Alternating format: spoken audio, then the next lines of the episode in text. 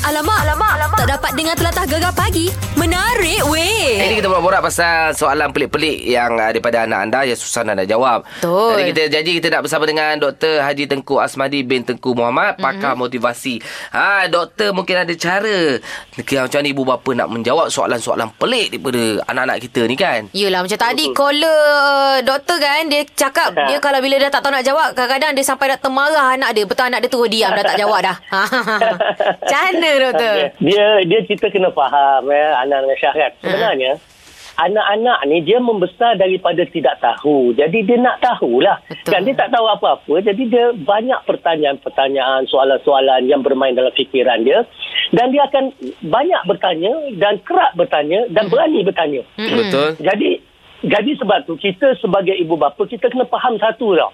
Kadang-kadang kalau kita tidak menjawab soalan tu dengan betul, maknanya anak tak puas hati dan dia juga mendapat maklumat yang salah. Nanti dia beri, diberitahu kawan-kawan dekat sekolah pun maklumat tu pun salah. Jadi akhirnya dia mungkin termalu bila kawan yang betulkan dia. Ah, Kan? ah. Ah, satu, yang kedua, kadang-kadang kalau kita marah anak bila sebab banyak bertanya, nanti kita akan bunuh sifat ingin tahu anak. Nanti bila dia besar nanti, kan dia dah tak bertanya, dalam kelas tak bertanya, tak tahu pun tak tanya.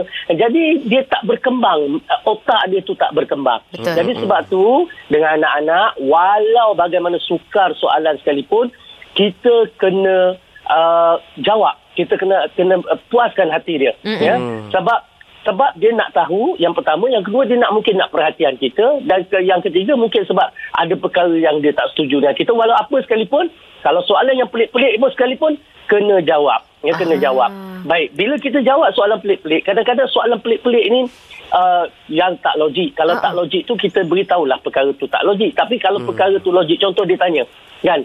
Dia kata uh, ayah-ayah kenapa pokok warna hijau misalnya? Ah. baik kita tengok anak yang bertanya tu umur berapa tahun? Nah contoh kan? Kalau u- dia dah masuk sekolah bila dia dah masuk sekolah kata dia dah belajar dah sekolah ni darjah 1 2 pun dah belajar sains sekarang Betul. So, kita kena terang mesti ada fakta sains. Ah. Contoh, oh dia hijau sebab pokok hijau ni dia ada klorofil. Kita kata Ya. macam tu kan. Oh. Ah, dia akan tanya pula klorofil tu untuk apa. Ah, jadi baru kita jawab bahawa klorofil tu untuk dia serap cahaya matahari. Dia nak buat makanan dia sendiri. Contohnya kan. Ah, mana ibu bapa pun kena ada pengetahuan lah tentang sains apa semua eh doktor eh. Kena ada sikit-sikit. Betul. Tapi Okey. kalau budak tu umur 3-4 tahun, Ha, kita tak boleh sebut klorofil. Dia tak faham. Lagi tercengang dia doktor. Ha ah. Ah, jadi kita kata, oh, pokok ni hijau ni sebab apa? Sebab dia nak serap cahaya matahari. Aku Ah. pun tak tu. Ah, kan? baik. Jadi kita sebagai ibu bapa ni kena bagi soalan uh, jawapan yang logik juga Ya. Ah, supaya Ah. anak-anak boleh faham. Baik ah doktor, satu penjelasan yang sangat-sangat baik. Insya-Allah lah Hmm. kita akan berborak-borak dengan anak-anak kita balik nanti ya. InsyaAllah. InsyaAllah. Baik, terima kasih doktor. Assalamualaikum. Waalaikumsalam warahmatullahi Ha, okey nasib baik anak aku tak tanya lagi soalan macam anak doktor tu. Ah, jelas jelas jelas. alamak, alamak, alamak. Tak dapat dengar telatah gegar pagi. Menarik weh. Baik, yang menang anugerah ni pun sangat-sangat cantik. Betul. Sangat-sangat berbakat nah ya. Betul, sangat cantik sebab apa tahu? Ha, sebab memang kajiannya untuk mencantikkan orang. Ha, untuk mengurangkan masalah berat badan yang berlebihan. Ini kita cerita sebenarnya pasal saintis wanita tempatan yang diberi penghormatan untuk anugerah L'Oreal UNESCO Fellowship for Women in Science FWIS. baik. Ha, untuk pengiktirafan diorang dalam menghasilkan kajian yang inovatif lah. Ya. Ha, jadi ni kita cakap pasal orang daripada Universiti Malaysia Terengganu. Terbaik. Hmm. Tahniah kita ucapkan kepada Dr. Wan Aryani Wan Ismail. Assalamualaikum. Waalaikumsalam. Tahniah, tahniah doktor. Masya. Ya, ya. Sihat doktor kan? Ya, Alhamdulillah. Alhamdulillah. Alhamdulillah. Ah, syukur. Ini doktor, Syukur. daripada 193 penyertaan untuk mendapatkan penterafan jadi doktor uh, terpilih lah. Perasaan tu memang gembira tapi mungkin ada perasaan yang nak diluahkan lagi. Ya, memang saya Alhamdulillah pertamanya memang saya bersyukur sangatlah. Baik. Sebabnya memang tak pernah menyangka sampai ke tahap ini. Hmm. Uh, memang ada ramai sebenarnya, katanya paling ramai permohonan untuk tahun ini. Baik. Dan uh, saya merupakan salah seorang daripada tiga orang yang terpilih daripada keseluruhan 193 uh, permohonan. Mm-mm. Dan memang saya rasa memang tak mampu uh, sampai ke tahap ini tanpa sokongan banyak pihak. Kan? Baik. Pertamanya uh, macam Alhamdulillah saya merupakan pensyarah daripada Universiti Malaysia Terengganu Mm-mm. dan memang UMT terbaik lah dengan memberi Baik. support sis- kata sokongan pada stafnya, Baik. uh, pada suami dan keluarga saya sendiri dan itu memang satu orang kata perasaan yang um, orang kata nak kongsi lah disebabkan sokongan semua pihak ni saya berjaya sampai tahap ini. Alhamdulillah. Alhamdulillah doktor. Tapi doktor kita saja nak tanya sebab uh, mungkin ada yang tak tahu apa kajian doktor sebenarnya kan. Ini berkaitan dengan pengawalan berat badan menggunakan madu doktor. Macam mana doktor boleh terfikir Ya, betul, nak menggunakan betul. madu tu? Doktor orang lain banyak lah macam bersenam lah, kawal pemakanan lah tapi ni guna madu. Itu je ramai ramai yang orang kata tertarik lah mengenai kajian ini. Um, pertamanya memang idea untuk menghasilkan kajian ini bila Ah. saya melihatkan masalah obesiti di dalam Malaysia. Hmm. Yang memang kita tahu Malaysia merupakan negara uh, terobes kan di seluruh ASEAN uh, Asia rantau Tenggara. ASEAN ni. Ha, tu jadi ya Allah segan juga kan. Ha, ha. Jadi ha, peringkat peringkat dunia pun kita antara tertinggi. Betul. Jadi Okey. kita rasanya perlukan tindakan ataupun satu uh, penyelesaian yang terbaik lah untuk masalah ini. Mm-mm. Dan kita tahu obesiti ni sebenarnya uh, agak kompleks. Baik. Dia memang melibatkan banyak faktor. Ha-ha. Uh, faktor antara genetik dan kena exercise dan sebagainya. Ha-ha. Jadi kita tak boleh nak selesaikan masalah ini dengan satu satu pendekatan sahaja. Baik. Ha, jadi kalau dalam hidup kita ni kita tak boleh elak daripada mengambil makanan. Betul. Ha-ha. Kan? Ha, kalau tak makan langsung kan susah pula. Eh, Eh, tak tak boleh. doktor. Tapi Ha. doktor macam mana doktor boleh. terfikir madu pula? Orang lain tak terfikir rasa macam madu tu eh manis lah. Ha. Ah, itulah ramai yang terfikir seumpama tu. Mm-mm. Tapi kajian saya lakukan dah 10 tahun sebenarnya. Ah. Ah, jadi sebenarnya ramai yang salah faham. Mm-mm. Dia ingat madu ni manis boleh menyebabkan macam-macam penyakit. Mm-mm. Kan, terutamanya untuk diabetes dan uh, ob- obesiti. Tapi Baik. hasil kajian yang uh, saya dan kumpulan saya lakukan, terbalik. Memang madu sebenarnya boleh turunkan da- uh, gula dalam darah dan juga berat badan. Wow. Kenapa boleh uh, hasilkan kajian seumpama itu? Rupanya ada dua jenis madu dalam pasaran kita. Ha. Baik. Ah, madu asli dan juga madu tak asli. Baik. Ah, madu tiruan. Ah, ramai yang tersalah. Eh? Tersalah, ah, mungkin tersalah pilih Ah. pada ah, madu tiruan. Ha. Okey. Ah, jadi itulah ah, ah, mungkin ah, disebabkan um, orang kata mendapat bekalan yang salah beli madu yang tak tak kena mm-hmm. ah, itu menyebabkan jadi punca sebab pada obesiti itu sendiri. Ah, madu doktor. asli yang kami- kaji dan kami sendiri ambil sendiri dalam hutan sebenarnya. Mm-mm. Jadi ambil sendiri pada sampel orang kata madu ni untuk buat kajian memang kami an- analisa dan sebagainya. Alhamdulillah kesannya memang terbukti. Baik, doktor. Okey, Alhamdulillah Mhm. doktor. Baik, lepas ni kita pergi cari madu lah doktor ya. Kena masuk dalam hutan lah doktor. Sama-sama dengan doktor. Ah. Yalah daripada ladang daripada orang yang yang, yang mengeluarkan madu asli lah. Ah, Baik, doktor. Baik, apapun Ah. tahniah sekali lagi daripada kami Gegar Yap. atas uh, pengiktirafan ya, ya. ini insya-Allah. Baik doktor, terima kasih doktor. Assalamualaikum. Waalaikumsalam. Terima kasih. Ah, memang madu ni memang bagus. Betul, betul. Ah, tapi kena berhati-hati. Memang banyak jual madu ni takut dia madu yang tak berapa nak aslinya lah nak. Ha, ha, pastikan ori lah barulah beli eh. Kita beli. Alamak, alamak, alamak. Tak dapat dengar telatah gegar pagi.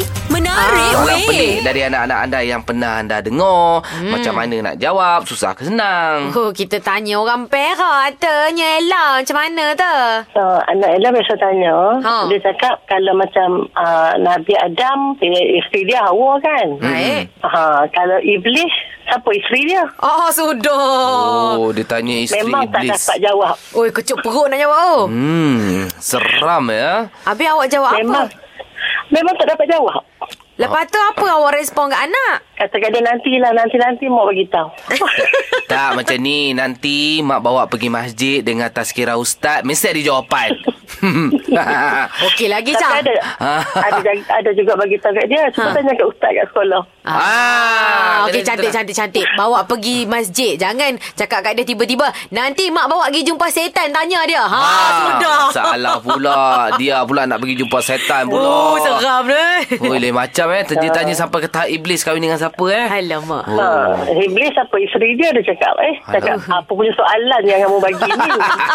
Sebab mungkin dia ada baca ke ustaz kata diciptakan berpasang-pasangan. Jadi dia terfikirlah kot. Ha, mungkin lah. Tu Mungkin dia cakap lah. Kat dia. Kalau nak jawapan cepat, kena tanya ustaz ataupun ustaz. Jangan tanya mak. Ah, Ah, baik, ataupun baik. dia pernah dengar ni manusia bertopengkan syaitan.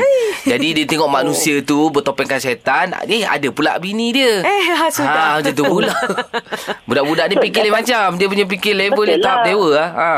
Okey. saya cakap tu manusia bertopeng dengan syaitan. Dia ada tanya juga, ada ke syaitan yang pakai topeng? Ah, sudah. Alamak. Dia tak tengok Batman lah tu. okey, okey, okey. Terima Aduh. kasih lah. Kisahlah kat anak tu mesti comel kan? Okey, sama. Okey, bye. Huyo, seram lah soalan dia. Dahsyat soalannya. Tak, tak ada fikir dia akal lah eh. Ya, tu kulat-kulat maknya nak menjawabnya. Aduh. Alamak, alamak, alamak. Tak dapat dengar telatah gegar pagi. Menarik weh. Ini cerita hari ni soalan pelik-pelik. Anak-anak yang uh, susah lah nak jawab. Macam-macam dia tanya ya. Kita tanya Fariza lah. Anak awak tanya apa Fariza? Ya, dia tanya pi- tentang buah pisang kaki. Ay, kenapa dengan pisang tu? Ah, Buah pisang kaki. Dia kata, dia tanya kat mana kaki dia mama. Hmm, kenapa pula dia pisang kaki ya? Oh, sudah. Hai, kita yang dah besar ni pun tak kenal pisang kaki tu yang mana ya. Hmm, ada yang kenal, ada yang tak kenal. Ah, tapi mak dia lah yang kenalkan ni pisang abu, ni pisang kaki. Hmm, Cakap gitulah kat dia. Mama pun tak pun nak kenal sangat. Mak Tok yang beritahu. Oh, Mak Oh. Tok. Mak Tok pun silap kenalkan dia waktu tu. Jadi apa jawapan mak-mak dia bila tanya mana kakinya? Saya jawab kaki dia kena potong sebab kaki manis. Ah, sudah. Habis tu dia percaya ke tidak? Ha, percayalah. It, uh, apa ni, dia percayalah sebab selalunya kalau orang kena potong kaki tu, kaki manis. Ha, itulah. Oh, tapi Ah. awak kena sambung. Ha. tahu tak kaki siapa yang dia kena potong tu? Ha? Tahu tak? tak tahu pula. Ah, abu lah sebab ada pisang abu. Eh. Ah, pisang abu dipotong kakinya. Eh, tak lagi marah Cik Abu. Oh, ah. marah pula Cik Abu tu. Juga eh. Banyak Cik Abu yang sihat-sihat tu ha. Hai. Okey, okey, okey. Oh, ni anak umur berapa tahun? Uh, 9 tahun lah je tiga. Ni tak ada lebih sekolah pagi ni. Oh, Ah, tak apalah. okey, okey. So, dia carilah dekat sekolah jawapan. So, dia tanya. Cikgu, biar cikgu yang jawab. Okey. Okey, okay, terima kasih Fariza. Assalamualaikum. Waalaikumsalam. Mak pagi. Hai, bagi Pagi. Pisang apa tadi nama pisang kaki? Pisang kaki. Hmm, pisang kaki buat apa Semacam. sedap lah? Pisang kaki dia bagi kaki je lah Bagi kot. Orang yang sakit kaki makan pisang kaki tu. Pisang kaki Sehat lah insyaAllah. Sehat je. Alamak, alamak, alamak. Tak dapat dengar telatah gegar pagi. Menarik weh. Soalan pelik anak-anak yang anda susah nak jawab. Hmm, kita tanya Kak Ano lah. Kak Ano, anak Kak Ano umur berapa? Uh, masa tu di dalam umur 5 tahun gitulah. Hmm. Baik, apa yang ditanya Kak Ano? Uh, masa tu pasal telur lah. Kita balik kenduri kan. Ada orang bagi telur kat kita. Okey. Uh, lepas tu um, dia katalah ibu oh, tolong buka telur ni saya nak makan dia kata. Ha, ha. Lepas tu kita pun buka lah. Dia kata telur kuning saya tak ambil ibu dia kata. Okey. Lepas tu, Okey. Uh, lepas tu okey lah kata um, tak apa tamu bagi ibu je lah kata Mm-mm. jadi kita ni ambil telur tu nak makan dia pun tanya kita ibu-ibu kita makan telur ni macam kita makan anak ayam ke Ah, Alamak. kita tengah nak makan jadi berhenti tak boleh makan gini Eh, oh, sudah. eh, Bila terfikir anak ayam berbulu-bulu tu ya. Ah. Oh, kembang tekok. kata dengan mata tak berapa nak keluar lagi hitam-hitam kita ya Allah kata mu ni tak ada soalan lain ke kata Nasib ma- ah, kalau makan telur masin telur itik tu makan anak itik pula. Ah, tu lah kan pelik memang budak sekarang ni memang pelik-pelik soalan dia. Iyalah. Kadang-kadang tu kita nak jawab tu tak tahu macam mana nak jawab. Yelah pening juga nak jawab tu. Lepas tu. Habis Kak Ano jawab benda. Ah, Lepas tu kata, eh, kata kalau telur, uh, kalau anak ayam tu, telur tu tak boleh makan dah, kata. Oh, kata dia. yelah. Oh, dah tu, uh, bukan telur ni uh, anak ayam ke dia soal pula kita. Macam soalan tak pernah habis lah. Ah, Ah, Uh, sekali, halal sekali, uh, kita macam marah sikit lah baru dia berhenti.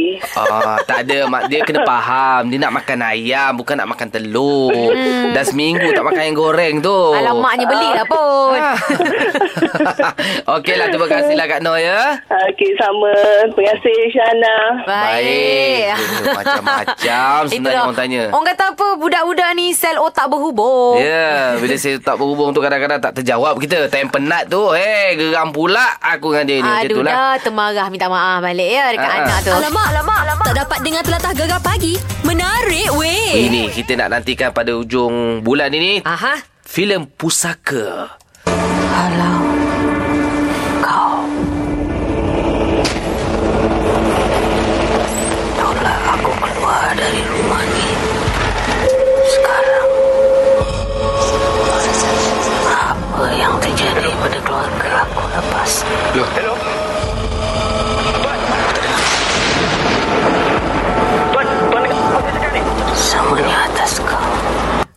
seram ke tidak? Eh, sebab memang rasanya kalau dekat Facebook, dekat Instagram ramai yang dah bagi respon. Hmm. Baik. Bila tengok trailer pun dah seram. Betul. Jadi ramai dah tak sabar nak tunggu tiga uh, ujung bulan ni 31 Oktober ni nah. Mm-mm. Mari kita bercakap dengan orang yang berlakon juga di dalam filem ini. Kita bercakap dengan uh, Fauzia Datuk Ahmad Daud ataupun kita mesra panggil Kak Oji. Assalamualaikum. Waalaikumsalam. Selamat Selamat, pagi Malaysia. Selamat Ya, pagi. Kak Oji. yes. Baik. Sihat ya? Sihat Alhamdulillah. Yes. Alhamdulillah. Okey. Uh, ini seram. filem pusaka ni rasanya netizen pun uh, ramai yang komen mengatakan uh, seram ada yang dah pergi tengok tayangan perdana pun komen memang agak seram cerita ni. Jadi uh, untuk filem pusaka ni Kak Oji ini uh, antara filem genre seram yang pertama Kak Oji berlakonnya. Yes, betul. Hmm. Uh, filem pertama genre seram selama saya berada dalam industri empat dekad. Baik. Uh. Tapi kenapa dengan naskah ini yang Kak Oji menerima untuk yalah pertama kalinya berlakon dalam cerita bergenre seram macam ni? Okey, kalau kita lihat daripada luaran ni, Ha-ha. uh, pertama orang melihat hanya horror thriller kerana ianya dikawinkan uh, elemen seram dikawinkan dengan elemen crime investigation. Baik. Okey. So itu jatuh thriller ya. Mhm. Okey, kemudian itu di subject matter dia adalah tentang saka. Okey. Baik. Yang memang satu subject matter yang tabu di Ha. kalangan bang, uh, orang-orang kita. Mm-mm. Sebab tak ada manusia nak mengaku kan aku boleh saka. Ah, kan? Betul. Ah, jadi, okey, itu.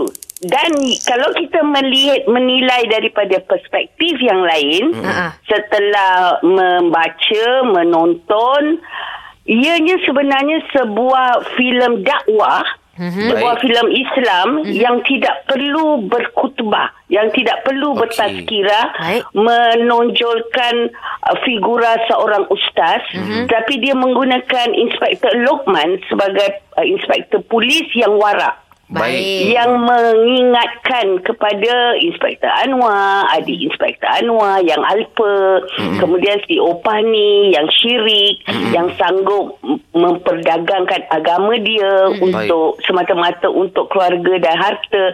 So ini adalah elemen-elemen yang memanggil saya untuk menerima tawaran Raza Isham. Rashid. Oh.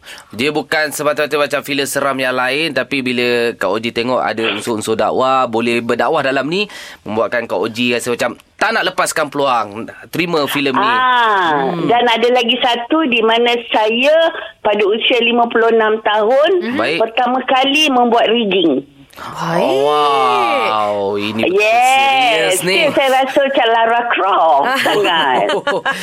Okey. Tapi watak Kak Oji sebenarnya dalam ni kita tengok um, macam mana sebenarnya mungkin ada yang tak tahu nak tengok betul-betul ini yang menyebabkan orang nak nak tarik orang datang nak tengok. Ah, tu pasal lah kita jangan kasih banyak-banyak. Ah. Nanti orang bosan. Okey. Betul. Kan? Jadi saya ah jadi saya punya adegan pun memang tak banyak. Ah. Ah dan shot-shot saya ada dipotong tapi saya memahami kerana durasi filem itu kan. Baik. Ah ki- mereka harus akur. Yang penting bagi saya watak opak itu dia memegang, dia memegang amanah, dia memegang rahsia sebenarnya. Baik, dan baik. sikapnya uh, yang tamak haloba tu tetapi uh, dipaparkan tanpa perlu melontarkan dialog mm yang penuh dengan agresifnya kan Baik. tetapi dengan menggunakan uh, teknik apa apa ni intonasi yang tepat Mm-mm. melalui emotional journey of the intonation tu orang dah rasa seram Wow. Baik. Ah dan saya suka ketokohan ketokohan Opah ni yang dipaparkan oleh sang sutradara kerana ianya penuh dengan misteri. Wow. Baik, baik. Baik, misteri dia akan terungkai pada 31 Oktober ni. Apapun Mhm. uh, gulak untuk filem Pusaka. Rasanya memang orang Pantai Timur, orang Malaysia dah tak sabar nak tengok filem ni. Betul. Uh, terima, Terima kasih Kak. Oji sebab kongsikan sedikit tentang filem Pusaka ni. Yes. Baik. Ah satu uh, kita boleh mengambil iktibar kan daripada filem itu dan sememangnya kita sebagai orang seni, adik-adik juga, kakak sebagai pelakon kita semua boleh menggunakan platform kita untuk berdakwah. InsyaAllah, insyaAllah. Betul. Terbaik. InsyaAllah, amin. Amin. Okey. Terima kasih Kak Oji. Sama-sama. Okey. Jangan lupa menonton kepada semua penonton-penonton Malaysia. Kita kasih lebih daripada 30 juta lah. Baik, amin. Lebih, mesti lebih. InsyaAllah.